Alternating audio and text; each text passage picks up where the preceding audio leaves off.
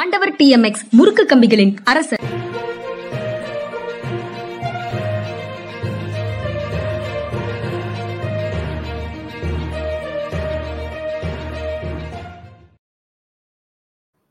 வணக்கம் இது மனிதா மனிதா நிகழ்ச்சி. அரசியல் திறனாய்வாளர் ஓய்வு பெற்ற ஐஏஎஸ் அதிகாரி திரு பாலச்சந்திரன் அவர்களோடு உரையாடுகிறேன். வணக்கம் வணக்கம் சார். வணக்கங்க வணக்கம். சார் இன்றைக்கு தினமும் பேராசிரியர் சுபவீர பாண்டியன் நமக்கு தெரிந்த நமக்கு நெருக்கமான நண்பர் தான். அவ- அவர் வந்து தினமும் ஒரு ஒரு நிமிட செய்தி போடுறாரு. இன்றைக்கு வந்து வள்ளலாருடைய இரநூறாவது பிறந்த தினம் நிறைவு அதை சொல்லி ஒரு செய்தி போட்டிருக்கிறாரு. அதுல இன்று அவருடைய பிறந்த நாள் இருநூறு ஆண்டுகளுக்கு இருநூறு ஆண்டுகள் நிறைவாக போகுது.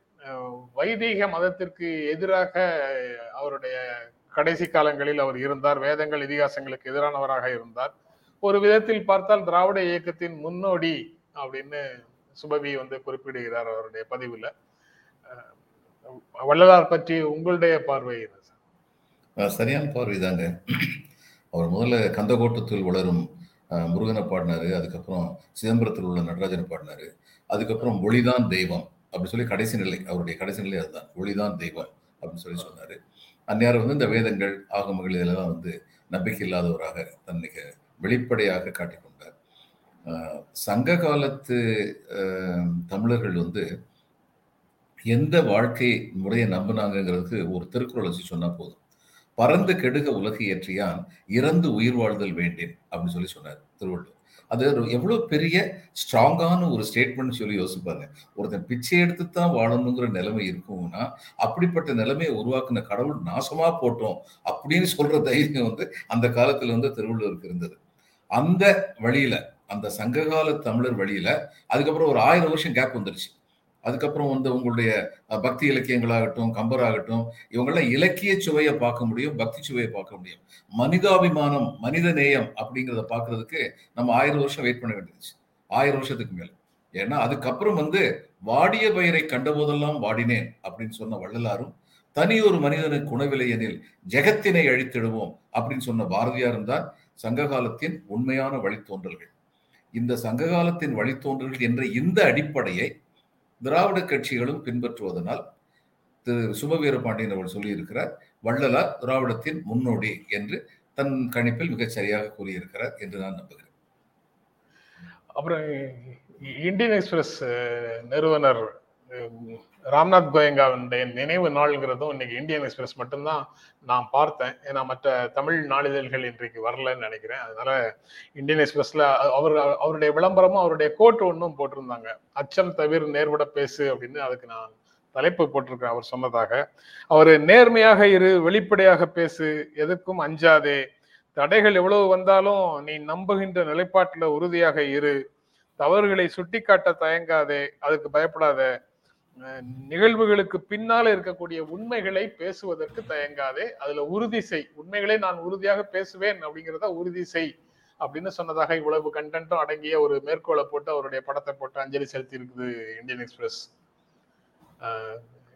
எனக்கு வந்து நினைவு ராம்நாத் கோயங்காங்கிற நினைவு வந்து எமர்ஜென்சி காலத்திலையும் அதற்கு பிறகு ரிலையன்ஸுக்கு எதிரான போராட்டங்கள்லையும் இந்தியன் எக்ஸ்பிரஸ் ஆற்றிய பங்கு தான் பின்னால அதுக்கு பின்னால ஒரு காலத்துல வந்து நான் இந்தியன் எக்ஸ்பிரஸ் படிக்கிறத நிறுத்திட்டேன். அது வரைக்கும் எனக்கு தேவையாக இருந்தது இந்தியன் எக்ஸ்பிரஸ் அதுக்கப்புறம் அது தேவையாக இல்லை. அது ஒரு ஒரு விதமான சார்புல போகுதுங்கிற உணர்வு வந்ததுக்கு அப்புறம் நிறுத்திட்டேன். திரும்ப இப்போதான் படிக்க ஆரம்பிச்சேன். ஒரு ஒரு இரண்டு வருடங்களுக்கு முன்னால இருந்து தான் திரும்பவும் இந்தியன் எக்ஸ்பிரஸ் படிக்க ஆரம்பிச்சேன். அதனால எனக்கு கோயங்கா அந்த பீரியட்ல இருந்த கோயங்கா வந்து மீண்டும் இன்றைக்கு காலையில இருந்து நினைவுக்கு வந்துகிட்டே இருக்கிறாரு. நீங்க எப்படி பார்க்குறீங்க அவரை? ஆமா. அன்னைக்கு இருந்த கோயங்காவுடைய வழியில முழுக்க முழுக்க இன்றைக்கு உள்ள இந்தியன் எக்ஸ்பிரஸ் போற மாதிரி சொல்ல முடியாது. சரி.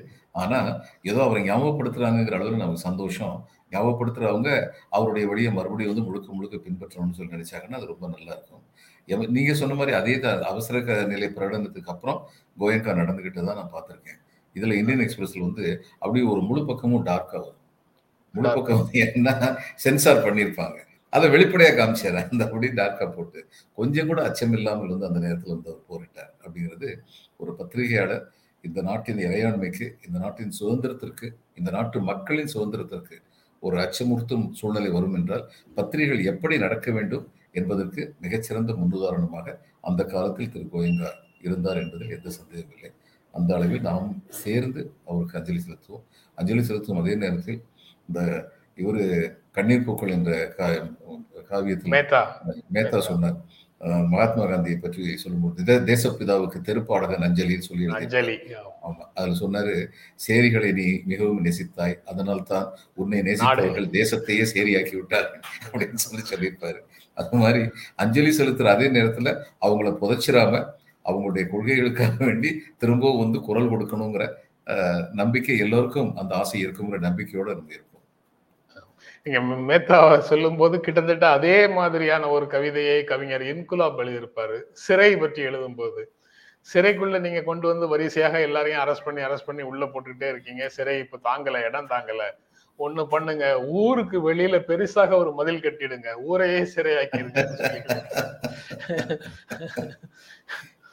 இன்குலாப் வந்து ரொம்ப மரியாதைக்குரிய ஒரு மாமனிதருங்க. ஏன்னா அவர் இறந்ததுக்கு அப்புறம் அவருடைய குடும்பம் வந்து அவருக்கு என்று அளிக்கப்பட்ட எந்த அரசு விருது வேண்டாம்னு சொல்லிட்டாங்க. அவர் அவர் அதில் எவ்வளவு தெளிவா இருந்திருக்கார். தான் மட்டும் தன்னுடைய குடும்பம் அந்த கோட்பாட்டின்படி வாழ்வதற்கு நெறிமுறை வைத்திருக்கார். ரொம்ப பெரிய விஷயம் அது. இப்போ நீங்க இன் இன்கிளப் பற்றி திரும்பவும் நீங்களும் சொன்னதுனால இன்று இருக்கக்கூடிய ஒரு சூழலோட அவருடைய கவிதையை ஒப்பிட்டு பார்க்காமல் இருக்கல இருக்க முடியல. அது என்ன பெரிய சர்ச்சையை உருவாக்கும்ங்கிறது எனக்கு தெரியல. இருந்தாலும் எண்ணத்துல வந்துட்டதால உங்ககிட்ட பகிர்ந்து கொள்ளலாம் அப்படின்னு நினைக்கிறேன். ராஜராஜ சோழன் இந்து மன்னனா தமிழ் மன்னனா அப்படிங்கிற விவாதம் நடந்துட்டு இருக்கிற ஒரு சூழல்ல அவர் வந்து ரொம்ப கடுமையாக ராஜராஜ சோழன் சிலைக்கு காவலர்கள் பாதுகாப்பும் குளிர்ல விரைச்சி போறதுக்கு ஒரு கான்ட்ராக்ட் எம்ப்ளாயி கட்டிட தொழிலாளி ராஜம் அப்படிங்கிறவங்க பீட்டர்ஸ் ரோடுல கடையினுடைய திண்ணையில படுத்து தூங்கினவங்க மலையில குளிர்ல விரைத்து செத்து போனதையும் அன்று அன்று ராஜராஜ சோழன் சிலைக்கு காவல் போட்டதையும் சேர்த்து வச்சு கண்மணி ராஜம்னு ஒரு கவிதை எழுதியிருப்பாரு. அதுல வந்து என்ன இந்த மாமன்னன் என்ன செய்து கிழித்தானாம்? அப்படின்னு கேட்டு காலனி ஆதிக்க தொழுநோய் தேமல் படர்ந்த நபர் அப்படின்னு வரிசையா சொல்லுவார். தேவரடியார் தேவரடியார் தொழிலை வந்து நிரந்தரமாக்கியவர் சட்டத்தின் மூலமாக நிரந்தரமாக்கியவர் அப்படின்னு. அதுக்கப்புறம் இன்னொரு கவிதையில ராஜராஜேஸ்வரியமும் சதுர்வேதி மங்கலமும் எப்படி நடைமுறைக்கு கொண்டு வந்தது ராஜராஜ சோழனால் அப்படிங்கிறத இன்னொரு கவிதையிலையும் இன்குலாப் எழுதியிருப்பாரு. இந்த கண்மணி ராஜன்கிற கவிதை வந்து மெட்ராஸ் பல்கலைக்கழகத்துல பாடமாக வச்சிருந்து அதுல திமுகவும் அண்ணா திமுகவும் சேர்ந்து அந்த கவிதையை வெளியே தூக்கணும். அண்ணா திமுக ஆட்சி எம்ஜிஆர் ஆட்சி. திமுக முரசலில் அதற்கு எதிராக ஒரு கட்டுரை எழுதியது. அதற்கு பிறகு எம்ஜிஆர் அதை படிச்சுட்டு அவங்களே சொல்லிட்டாங்க நம்ம நம்ம எப்படி அனுமதிக்கிறதுன்னு சொல்லி ஒரு நிலையை எடுத்து அதை பாடத்திட்டத்திலிருந்து இன்குலாப் கவிதையை தூக்கிட்டார். இது அவ்வளவும் இந்த பெயர் சொன்ன உடனே நினைவுக்கு வருது. இல்ல ராஜராஜ சோழ அதாவது நம்முடைய பார்வையை பாருங்க. ராஜேந்திர சோழனை ஏன் எல்லாரும் தென்கிழக்காசிய நாடுகளை வென்ற மாமன்னன் அப்படின்னு சொல்லி சொல்றாங்க. ஏங்க மற்ற நாட்டெல்லாம் போய் பிடிச்சிட்டு வந்தாங்கிறது தான் ஒரு மன்னனுடைய முக்கியமான கடமையா இருந்தா இன்னைக்கு சீனா வந்து நம்ம பகுதியை ஆக்கிரமிச்சோன்ன இந்திய பகுதிகளை ஆக்கிரமித்த மாபெரும் தோழர் அப்படின்னு சொல்லி அவரை பாராட்டினா நம்ம சும்மா இருப்போமா? அதாவது ஒரு மன்னங்கிறவருடைய முதல் கடமை வந்து தன்னுடைய மக்களை வந்து பராமரிக்கிறது. அப்போ வரலாறு எழுதுறவங்க வந்து தன்னுடைய மக்களை எப்படி காத்தார்கள் அப்படிங்கிறத பத்தி எழுதினா நல்லா இருக்கும். வரலாறு வந்து தனிப்பட்டவர்களுடைய வரலாறாக இருக்கக்கூடாது. மக்களுடைய வரலாறாக இருக்க வேண்டும். அப்படின்னு சொல்லி பார்க்கும்போது everybody is due for criticism எல்லோருமே விமர்சனத்திற்கு உட்படக்கூடியவர்கள் தான் உட்பட வேண்டியவர்கள் தான் அப்படிங்கும்போது ராஜராஜ சோழனுடைய நல்ல இதையும் செயல்களையும் அவர் அவர் ஆற்றாத சில செயல்களையும் பற்றி கூறுவது என்பதில் எந்த தவறும் நினைக்கிறேன். அதுல வந்து இன்குலா வந்து ரொம்ப கடுமையாக விமர்சிச்சிருந்தார். எனக்கு நினைவு இருக்கு that was is view point அவர் வந்து அந்த எந்த எதை வந்து யாரும் சொல்லலையோ அதை வந்து ரொம்ப அழுத்தம் திருத்தமா சொன்னாரு. அதன் மூலம் வந்து ஒரு பேலன்ஸ் வியூ கிடைக்கும்னு சொல்றாரு. ஆமா. கவிதையில இந்த மாதிரி எழுதினாரு. வேற ஒரு பத்திகள் எழுதினாரு. அதுக்கப்புறம் ஒரு பிற்காலத்துல பத்திரிகைகள்ல பத்திகள் எழுதினாரு. அந்த பத்திகள்ல ஒரு பத்திரிகை பத்தியில சொல்றாரு. இதை குறிப்பிட்டுன்னு இல்ல பொதுவாக சொல்றாரு. நாம வந்து மன்னர்கள் வாழ்ந்திருக்கிறார்கள் வீரர்கள் இருந்திருக்கிறார்கள். மன்னர்கள் வீரர்களாகவும் இருந்திருக்கிறார்கள் வீரர்கள் மன்னர்களாகவும் இருந்திருக்கிறார்கள். ஆனால் யாருமே மனிதர்களாக இருந்ததில்லை அப்படின்னு சொல்லி ஒரு டெக்ஸ்ட் வந்து எழுதியிருக்கிறாரு. ஆமா இப்ப இவரு ராஜராஜ சோழனுடைய அண்ணன் ஆஹ், ஆதித்த கரிகாலன்னு அவனுக்கு என்ன பட்டம் கொடுத்தாங்க? வீரபாண்டியன் தலை கொய்த கோப்பர கேசரின்னு சொன்னாங்க. அப்போ ஒரு மனுஷன் வந்து தலை போய் வெட்டிட்டு வர்றது வந்து அதுதான் நாகரிகத்தோட அடையாளமா வீரத்தோட அடையாளமா? தோக்கடிச்சீங்க. அதுக்கப்புறம் எதுக்கு அவன் தலையை வந்து கொய்யணும் அந்த இடத்துல? இதுதான் இந்த மாதிரி இதெல்லாம் ஒரு வீரச் செயலா பாராட்டும் போது நமக்கு வந்து பேர்பேரிக் ஆக்டுக்கும் வேலருக்கும் வித்தியாசம் தெரியாம போயிடும் அதனாலதான் நான் அதை பத்தி எதுவுமே பேசாம இருந்தேன். இன்னைக்கு தற்செயலாக அது தமிழ் மன்னனா இந்து மன்னனான்னு நடக்கும்போது நம்ம போனா ரெண்டு பேரும் சேர்ந்து நம்மளை துவைச்சு எடுத்துருவாங்க பேசாம. அவர் வந்து தமிழ் சைவ மன்னர். சைவத்தை வந்து அவர் பின்பற்றினார். அந்நியாரும் இந்து மன்னர்னு ஒரு மதமே கிடையாது. சொன்ன சில பேருக்கு கோவம் வருது. ஆனா சைவத்தை ரொம்ப சீரியஸா ஃபாலோ பண்ணாரு. அதுக்கப்புறம் சைவத்துக்கும் வைணவத்துக்கும் என்னென்ன போராட்டங்களா நடந்தது நம்ம எல்லாருக்கும் தெரியும். தெரியும். சரி சார். இது- அதுக்கப்புறம் மீண்டும் இலவசங்கள் தொடர்பாக சர்ச்சை தொடருது. தேர்தல் ஆணையம் வந்து திடீர்னு எல்லா கட்சிகளும் நீங்க இலவசத்துக்கான அறிவிப்புகளை கொடுத்தீங்கன்னா அதற்கான நிதி ஆதாரங்கள் எவை என்பதையும் நீங்க எங்களுக்கு பதில் சொல்லுங்க அப்படின்னு ஒரு லெட்டர் அனுப்பியிருக்காங்க கட்சிகளுக்கு. அது கட்சிகள் எல்லாரும் கடுமையாக எதிர் எதிர்ப்பு தெரிவிக்கிறாங்க. திராவிட முன்னேற்ற கழகம் ஆர்ஜேடி காங்கிரஸ் போன்ற இந்த கட்சிகள் எல்லாமே அதற்கு கடுமையாக எதிர்ப்பு தெரிவிக்குது. இது உ- உச்சநீதிமன்றம் உச்சநீதிமன்றத்தினுடைய சிறப்பு குழு பிரதமர் பேசினது தேர்தல் ஆணையம் முதல்ல வந்து இதை நாங்க ஒன்றும் செய்ய முடியாது அப்படின்னு சொன்னது இப்போது வந்து எங்களுடைய எல்லையை தாண்டி நாங்க எதுவும் செய்ய முடியாது. அது நாடாளுமன்றம் தான் முடிவு செய்யணும்னு சொன்ன தேர்தல் ஆணையம் இப்போது திடீர்னு யூ போட்டு இப்படி ஒரு கருத்தை கேட்கிறாங்க இது ஜனநாயகத்தின் மீதான கடுமையான தாக்குதல் அப்படின்னு எதிர்க்கட்சிகள் சொல்றாங்க. எப்படி பாக்குறீங்க சார்? இல்ல இது ஜனநாயகத்தின் மேல் தொடுக்கப்பட்டிருக்கும் தாக்குதல் தான். அதாவது தேர்தல் ஆணையம் இதை சொல்லும் போது இது ஜனநாயகத்தின் மேல் தொடுக்கப்பட்டிருக்கும் தாக்குதல் தான். அவங்கவுங்க வேலையை அவங்கவுங்க பார்க்கணும். இது இது ஜெ- இது தேர்தல் ஆணையத்துக்கு எதுக்கு இந்த வேலை? அதனால இது தேவை. முதல்ல இவங்களே சொன்னாங்க இது என்ன பார்லிமெண்ட் வேணா சட்டம் வைக்கலாம் நாங்க என்ன செய்யணும்னு சொல்லி சொன்னவங்க இன்னைக்கு இப்படி மாத்தி பேசுறாங்கன்னா அப்ப யாருடைய ப்ரெஷர்னால மாத்தி பேசுறாங்கன்னு சொல்லி யோசனை வரத்தானே செய்யும். அப்புறம் இன்னொன்னு கேக்குறேன். தேர்தல்ல கட்சிகள் வந்து ஒரு பக்கம் வாக்குறுதி கொடுக்கறது இருக்கட்டும். யார் பிரதமராக அல்லது முதலமைச்சராக அறியப்பட்டாரோ அறிவிக்கப்பட்டாரோ அவர் வாக்குறுதி கொடுத்தாலும் அது தேர்தல் வாக்குறுதி தானே? அப்ப இவங்க வந்து. கேட்க வேண்டியது பதினஞ்சு லட்சம் கொடுக்குறேன்னு சொன்னீங்களே எங்க இருந்து அந்த பதினஞ்சு லட்சம் கொடுப்பீங்கன்னு சொல்லி சொன்னீங்க? எப்படி நீங்க பணத்தை எல்லாம் கொண்டு வருவீங்கன்னு கேட்க வேண்டியதானே அதனால இதெல்லாம் வந்து சுவிஸ்ல இருந்த சுவிஸ்ல இருந்ததெல்லாம் கொண்டு வந்ததுக்கு அப்புறம் தானே சார்? அதான் கேக்குறேன். சுவிஸ்ல இருந்து கொண்டு வர முடியாதுன்னு அதுக்கப்புறம் பார்லிமெண்ட்ல என்ன சொன்னீங்க? ஒவ்வொன்றா படிச்சு பார்த்தோம்னா நீ- நமக்கு வந்து ரொம்ப தெளிவா வந்து தெரியும். இது என்ன நடக்குது அப்படின்னு சொல்லி. இன்னொன்னு இந்த குஜராத் எலெக்ஷனுக்காகத்தான் இவ்வளவு பயம். அதுக்காகத்தான் இவ்வளவு பயந்துகிட்டு இவங்க பண்றாங்க. ஏன்னா இவங்க வந்து அரவிந்த் கெஜ்ரிவாலுக்கு பயப்படுறாங்க. அரவிந்த் கெஜ்ரிவால் வந்து நடத்தி காமிச்சிட்டாரு. வெறுமனே வாக்குறுதி மட்டும் கொடுக்கல வாக்குறுதியை செயல்படுத்தி காமிச்சிட்டாரு. அப்ப அந்த நம்பிக்கை வந்து குஜராத் மக்களுக்கு வந்துருச்சுன்னா நம்ம காலியாயிருவோமே அப்படிங்கிற பயம் இவங்களுக்கு இருக்கு பிஜேபிக்கு இருக்கு. காங்கிரஸுக்கு வந்து தேர்தல் வாக்குறுதி கொடுக்க முடியாமல் போயிருச்சுன்னா இப்போ இவ அதுக்கப்புறம் காம்படிட்டிவ் பாலிடிக்ஸே இனிமேல் இல்லாமல் போயிருமே அப்படிங்கிற பயம் காங்கிரஸுக்கு இருக்கு. உண்மையில என்னன்னா தேர்தல் வாக்குறுதிகள் கொடுப்பது என்பது ஒரு நல்ல செயல் தான் அதுக்கப்புறம் கேள்வி கேட்போம்ல வாக்குறுதி கொடுத்து என்னாச்சுன்னு சொல்லி இன்னைக்கு திமுக வந்து அந்த ஆயிரம் ரூபாய் என்னாச்சு ஆயிரம் ரூபாய் என்னாச்சு அவங்க எத்தனையோ வாக்குறுதியை நிறைவேற்றிருக்காங்க. அதையெல்லாம் பத்தி பேசாம அந்த ஆயிரம் ரூபாய் என்னாச்சு ஆயிரம் ரூபாய் என்னாச்சு திரும்ப திரும்ப கேட்கறாங்கல்ல சரி அது ஒரு சொல்லாத- நல்லதுதான் ஜனநாயக சொ- சொல்லாத வாக்குறுதியையும் நிறைவேற்றி இருக்கிறாங்க பிரேக்ஃபாஸ்ட் அப்படிங்கிற பிரேக்ஃபாஸ்ட் கொடுத்திருக்காங்க. இன்னும் சொல்ல போனா அந்த சொல்லாத வாக்குறுதி சொல்லப்பட்ட வாக்குறுதிகள் பல வாக்குறுதிகளோட மிக மேன்மையானது. அப்படிப்பட்டது அவங்க செஞ்சு காமிச்சிருக்காங்க. ஆனா இப்ப எதிர்கட்சி சொல்லும்போது இப்ப இவங்க பதில் சொல்லுவாங்க. உதாரணமா தங்கம் திட்டத்தை வந்து இவங்க வந்து நிப்பாட்டிட்டாங்கன்னு ஏடிஎம்கே சொன்னபோது நிதி மந்திரி வந்து நல்ல நல்ல ஒரு கேள்வி கேட்டாரு. நீங்க மூணு வருஷமா தா- தாலி தங்கம் கொடுக்கவே இல்லையே நிப்பாட்டினது யாரு? நாங்களா நீங்களா? அப்படின்னு சொல்லி கேட்டாரு. சும்மா அனௌன்ஸ் பண்ணிட்டு அதுக்கப்புறம் செய்யாம இருந்தா கேட்கத்தானே செய்வாங்க. இதனால இப்படி தேர்தல் வாக்குறுதிகள் அளிப்பதும் நன்மைதான். அந்த தேர்தல் வாக்குறுதிகள் எந்த அளவுக்கு நிறைவேற்றப்பட்டன என்று மற்ற கட்சிகள் கேள்வி கேட்பதும் குடியரசுக்கு நன்மைதான் பயக்கும். இவங்க வந்து யார் இதெல்லாம் சொல்றது? தேர்தல் ஆணையம். அவங்கவுங்க வேலையை அவங்கவுங்க பண்ண அவங்க வேலையை உருப்படியா பண்ண மாட்டேங்கிறாங்க. இவங்க இதுக்கு அடுத்தவங்க வேலையை பத்தி இப்ப நுழைச்சிட்டு இருக்காங்க மூக்கு இரண்டு விஷயங்கள் சார் நீங்க பேசும்போது அந்த இவங்க வேலையை அவங்க பார்க்க வேண்டியதுதானே அப்படின்னு சொல்லும்போது அந்த செப்பரேஷன் ஆஃப் பவர்ஸை வந்து எல்லை தாண்டி உள்ள போறாங்க அப்படிங்கிறது ஒண்ணு ஒரு உணர்வு வருது. அப்புறம் ரெண்டாவதாக அரவிந்த் கெஜ்ரிவாலுக்காக பிஜேபி பயப்படுது அப்படின்னு சொன்னீங்களே அது அவ்வளவு தூரம் அரவிந்த் கெஜ்ரிவாலுக்கு இம்பார்ட்டன்ஸ் இருக்குதா களத்துல? இப்போ அண் அண்மையில வந்த சி ஓட்டர் இந்தியா டுடே கருத்து கணிப்பு அரவிந்த் கெஜ்ரிவாலுக்கு ஒன்னு முதல் ரெண்டு வரை பர்சன்டேஜ் தான் குஜராத்ல செல்வாக்கு இருக்கிறதாக சொல்லுது. அந்த கருத்து கணிப்புகளை எல்லாம் அப்படியே எடுக்கணும்னு அவசியம் இல்லை. அது பிஜேபி அதுக்கப்புறம் காங்கிரஸ்ன்னு சொல்லிட்டு அரவிந்த் கெஜ்ரிவால ரொம்ப கீழே தான் போடுறாங்க. அது அப்படியே உண்மையாக இருக்கணும்னு அவசியம் இல்லை. அது அவர்களுடைய பிழைகளை எல்லாம் பொறுத்தறிந்து பார்த்தாலும் அஞ்சு பர்சன்ட் தான் வரும். அது ஸ்பாயில் ஸ்போர்ட்ஸுக்கு தான் வேலை செய்யுமே தவிர அவர்கள் வெற்றி பெறுவதற்கான ஒரு சூழல் இருக்கிறதாக அந்த கருத்து கணிப்புகள்ல இருந்து நம்ம புரிந்து கொள்ள முடியாதுன்னு தோணுது.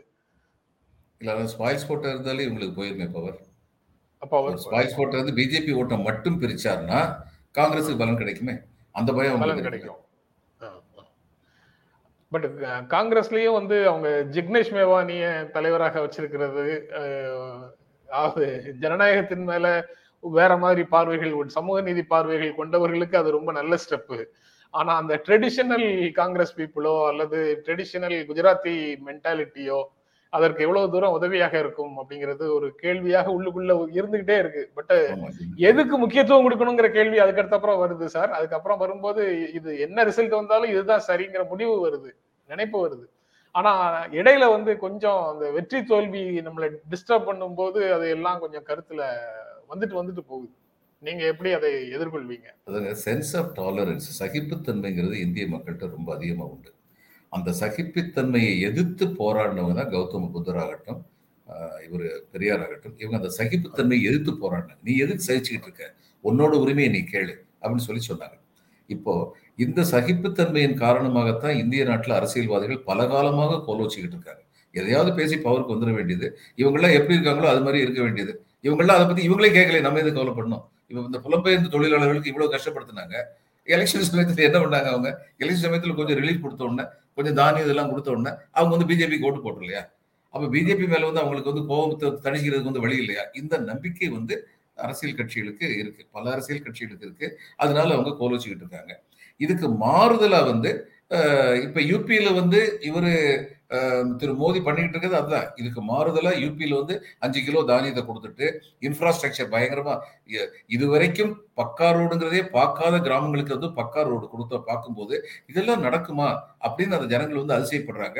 அப்படி நடத்தி காட்டினவர் வந்து அவங்க வந்து தங்களுடைய இதை வந்து காப்பாளரா வந்து அவங்க வந்து நினைக்கிறாங்க. அப்ப இத்தகைய மாற்ற மாற்றம் அரசியலில் தேவை அப்படிங்கிறது வந்து யூபியை பொறுத்த மட்டும் பிரதமர் வந்து தெளிவா இருக்காரு. ஏன்னா அது அவங்களுக்கு ரொம்ப தேவை.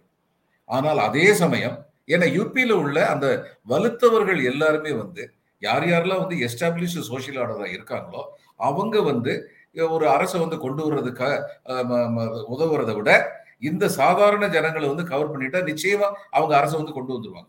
In other words Congress BJP ரெண்டுலேயுமே உள்ள எஸ்டாப்ளிஷ் ஆர்டர் காணாம போச்சுனாலும் நம்ம வந்து பிஜேபி வந்து சாதாரண மக்கள் வச்சு கொண்டு வந்துடலாம். அப்படிங்கிறது அவருடைய மூவா இருக்கு யூபிஎல்னு சொல்லி நினைக்கிறேன். ஆனா குஜராத்தை பொறுத்த மட்டும் அவர் வந்து கார்பரேட் வேர்ல்டு வந்து அவர் கிரியேட் பண்ண அந்த குஜராத்தை பொறுத்த மட்டும் அவங்கள புறந்தள்ளி அவரால் அரசியல் பண்ண முடியாது. ஒண்ணு நீங்க கார்பரேட் செக்டர்னு சொல்லி பாத்தீங்கன்னா யூபி குஜராத் இந்த ரெண்டுலையும் எதுல அவங்க டாமினண்டா இருக்காங்க? குஜராத்ல டாமினண்டா இருக்காங்க.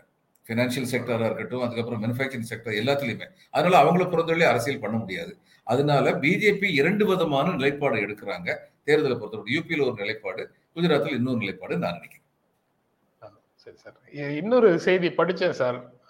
ஆனால் என்ன அதுக்குள்ள நான் வந்து எந்த மாநிலத்துல அப்படிங்கிறது எனக்கு நினைவுல இல்லை.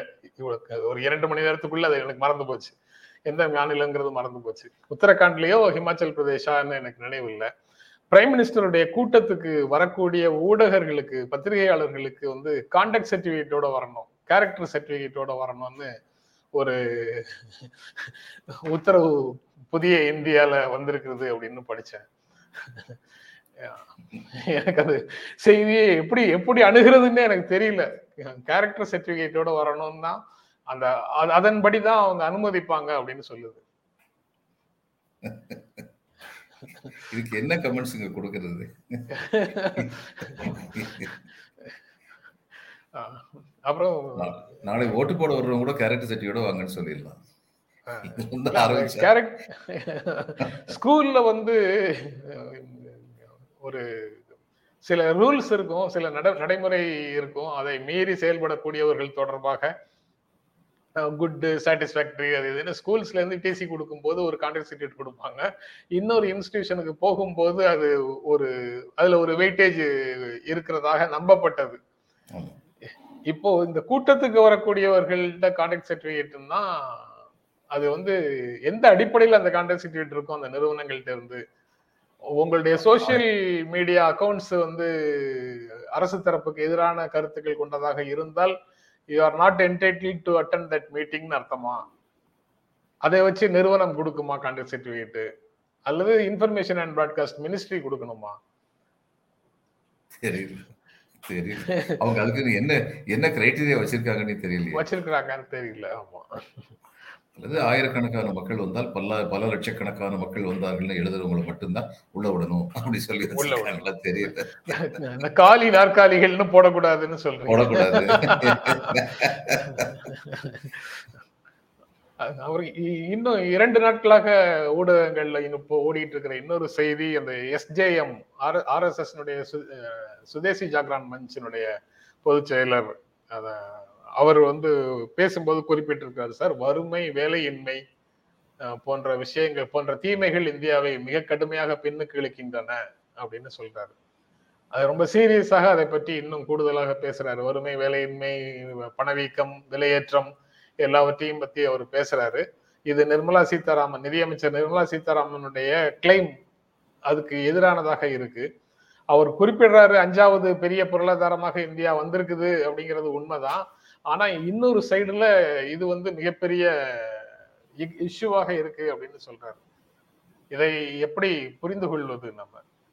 சா விஸ்வநாதன் ஒரு பத்திரிகையாளர் சாவி அப்படின்னு சொல்லி சாவி. அவர் வந்து மிகப்பெரிய திமுக ஆதரவாளர் வந்து எதுக்கெடுத்தாலும் எம்ஜிஆர் தாக்குறத வழக்கம் வச்சிருந்தார்.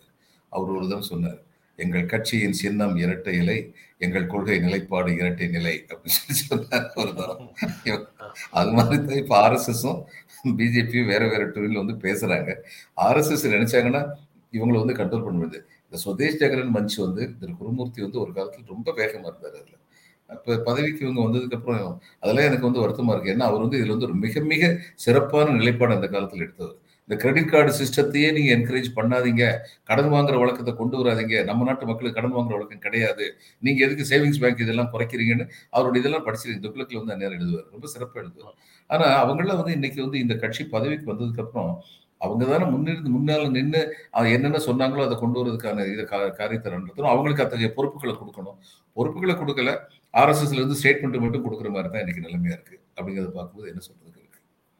ரொம்ப வேகமாக விதேசி நிறுவனங்களுக்கு சேவை செய்யறதுக்காக அதுல போ- அதுல போதுமான அளவு துரிதமாக மன்மோகன் சிங் செயல்படவில்லை என்பதற்காக இவர்களை தேர்வு செய்திருக்கிறார்கள் அப்படிங்கும்போது அவங்க எப்படி சார் சுதேசி சார்பாக நிற்க முடியும்? அதுக்காக அவங்க தேர்வு செய்யல. அதுக்காக தேர்வு செய்தால் அவங்க நம்பிக்கிட்டு அதுக்கு அந்த அளவுக்கு இந்த செமிகண்டக்டர்ஸ் இதுல பார்த்தோம்ல அறுபத்தி நாலாயிரம் கோடி ரூபாய் என்னமோ கொடுக்குறாங்கன்னு சொல்லி. அது மாதிரி தான். வறுமை தொடர்பாக வேலையின்மை தொடர்பாக வேலை இழப்பு தொடர்பாக விலையேற்றம் பணவீக்கம் தொடர்பாக பல்வேறு செய்திகள் இருக்கு. அரசாங்கத்திடம்தான் அது தொடர்பாக ரெண்டாயிரத்தி பதினொன்னுக்கு பிறகு போதுமான டேட்டா அவைலபிள் இல்லை அப்படிங்கிற மாதிரி தெரியுது. பதினொன்னுக்கு பிறகு அது போன்ற கணக்கெடுப்பையும் நடத்தல. வேறு பல்வேறு விஷயங்கள் கேட்டாலும் நோ டேட்டா அவைலபிள் அப்படிங்கிறது தான் பதிலாக வருது. இதுதான் என்டிஏ கவர்மெண்டான்னு நிறைய காங்கிரஸ் கட்சியில இருந்து அப்பப்போ கமெண்ட் வர்றதையும் பார்த்துருக்குறோம். இங்க வறுமை வ- வருமானம் மட்டும் சார்ந்தது இல்லை. லோயர் மிடில் கிளாஸ்னு நம்ம கேட்டகரைஸ் பண்ற ஆட்கள் மத்தியிலேயும் மிகப்பெரிய துன்பங்கள் நிலவுது. அங்க சத்து குறைவு அதுக்கப்புறம் வேலை இழப்பு வருமான இழப்பு விலையேற்றத்தால ஏற்படக்கூடிய பாதிப்புகள் எல்லாம் அந்த லோயர் மிடில் கிளாஸ்னு நம்ம சொல்ற நபர்கள் அந்த குடும்பங்கள்லயே மிகப்பெரிய பாதிப்பு இருக்கு. புவரை பத்தி கேட்கவே வேண்டாம். ஏழைகளை பத்தி கேட்கவே வேண்டாம். வறுமையில இருக்கக்கூடியவங்க வறுமை கோட்டுக்கு கீழே இருக்கிறவங்களை பத்தி கேட்கவே வேண்டாம். ஆனா இந்த நிலை இவர்களுடைய நிலைமையே ரொம்ப பரிதாபமா இருக்குங்கிற தகவல் வந்து சில ஊடகங்கள்ல இது தொடர்பாக வரக்கூடிய கட்டுரையில இருக்கு.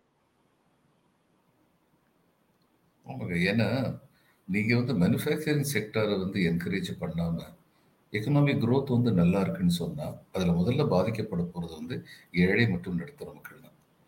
இது வந்து ஒரு பக்கம் வந்து உங்கள் ஷேர் மார்க்கெட் வந்து மேலே போய்கிட்டே இருக்குது இன்னொரு பக்கம் வந்து எக்கனாமிக் இண்டஸ்ட்ரீஸ் கீழே போய்கிட்டே இருக்குது அப்படிங்கிற விந்தை வந்து இங்கே நடந்துகிட்டு இருக்கு.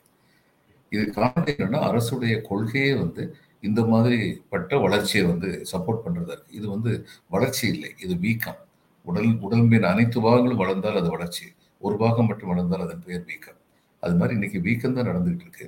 இதில் வந்து அரசே இப்படி இருக்கும்போது சரி இதில் வந்து சொன்னாங்களே பார்லிமெண்ட் வந்து ரொம்ப இதாக சொன்னாங்க. ரெண்டு விதமான கான்செப்ட் ஆஃப் இது இருக்குது எக்கனாமிக் டெவலப்மெண்ட் இருக்குது ஒன்று வந்து அந்த ஜிடிபி எவ்வளவு இதெல்லாம் பார்த்து இப்போ அந்நிய செலவு எவ்வளோ கொண்டு வந்துட்டோம் இதெல்லாம் பார்க்குறது ஒன்று இன்னொன்று வந்து ஹியூமன் நீட்ஸ் சென்டர்டு டெவலப்மெண்ட்டுங்கிறது இன்னொரு டெவலப்மெண்ட் இவங்க ஹியூமன் குரோத் ஓரியன்ட் தான் எங்களுடைய டெவலப்மெண்ட்னு சொல்லிட்டாங்க. குரோத் ஓரியன்ட்டுங்கிறது அந்த ஜிடிபி என்ன வச்சு இப்போ உங்களுக்கும் எனக்கும் வந்து ஆளுக்கு ஆயிரம் ரூபா வந்துக்கிட்டு இருந்தது வைங்க. நம்ம ஜிடிபி கான்ட்ரிபியூஷன் ஆயிரம் ரூபாய் இருந்தது. அதானிக்கு வந்து அது ஒரு லட்சம் ரூபாய் இருந்தது. அதானி வந்து திடீர்னு ஒரு கோடி ஆயிட்டாருன்னா நம்ம ரெண்டு பேருக்கு அது ஆயிரத்துல இருந்து முன்னூத்தி ஆயிடுச்சுன்னா ஜிடிபி வளர்ந்துருச்சு ஜிடிபி வளர்ந்துருச்சுன்னு சொன்னா நம்ம ரெண்டு பேரும் தான் கீழே போயிட்டோமே. இது இவ்வளவு சிம்பிள் கால்குலேஷன் இது வந்து ஜனங்களுக்கு புரியாதா?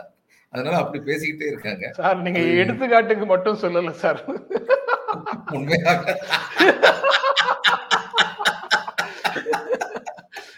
சரி- சரியா சொன்னீங்க.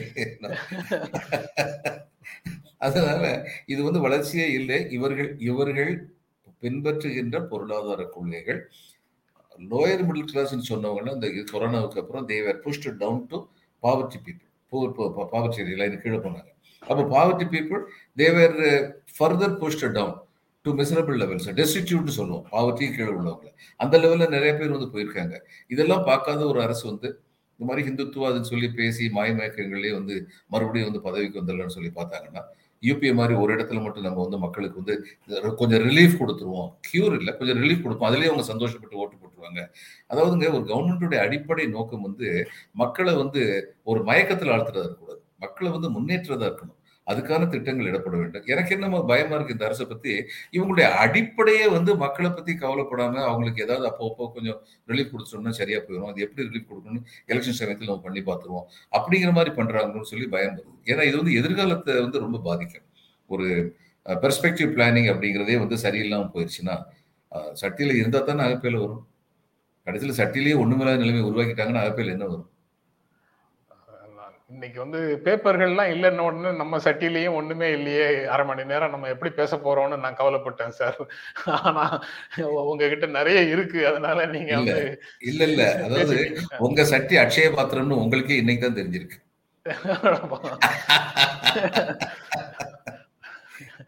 ஓகே. இதே நிறைவாக எடுத்துக்குவா சார் இல்ல நிறைவான உங்களுடைய வேற கருத்தோட இதே இதே நிறைவேற்ற இந்த இந்த நாட்டில் எல்லோரும் வாழ வேண்டும் என்று நினைக்கும் எல்லோருடைய ச- பாத்திரமும் அட்சய பாத்திரம் தான். அப்படிப்பட்ட அட்சய பாத்திரம் இருப்பது என்பதுதான் நம்முடைய நம்பிக்கை ஒளி. அவ்வளவுதான். நிகழ்ச்சியில் கலந்து கொண்டு உங்களுடைய கருத்துக்களை பகிர்ந்து கொண்டதற்கு எங்கள் நெஞ்சார்ந்த நன்றி சார் வணக்கம். ரொம்ப வணக்கம் வணக்கம் சார் நண்பர்களே நீங்க தொடர்ந்து ஆதரவு கொடுத்துட்டு இருக்கிறீங்க. உங்களுடைய ஆதரவுக்கு எங்கள் அன்பும் நன்றியும். மீண்டும் சந்திப்போம். நன்றி வணக்கம்.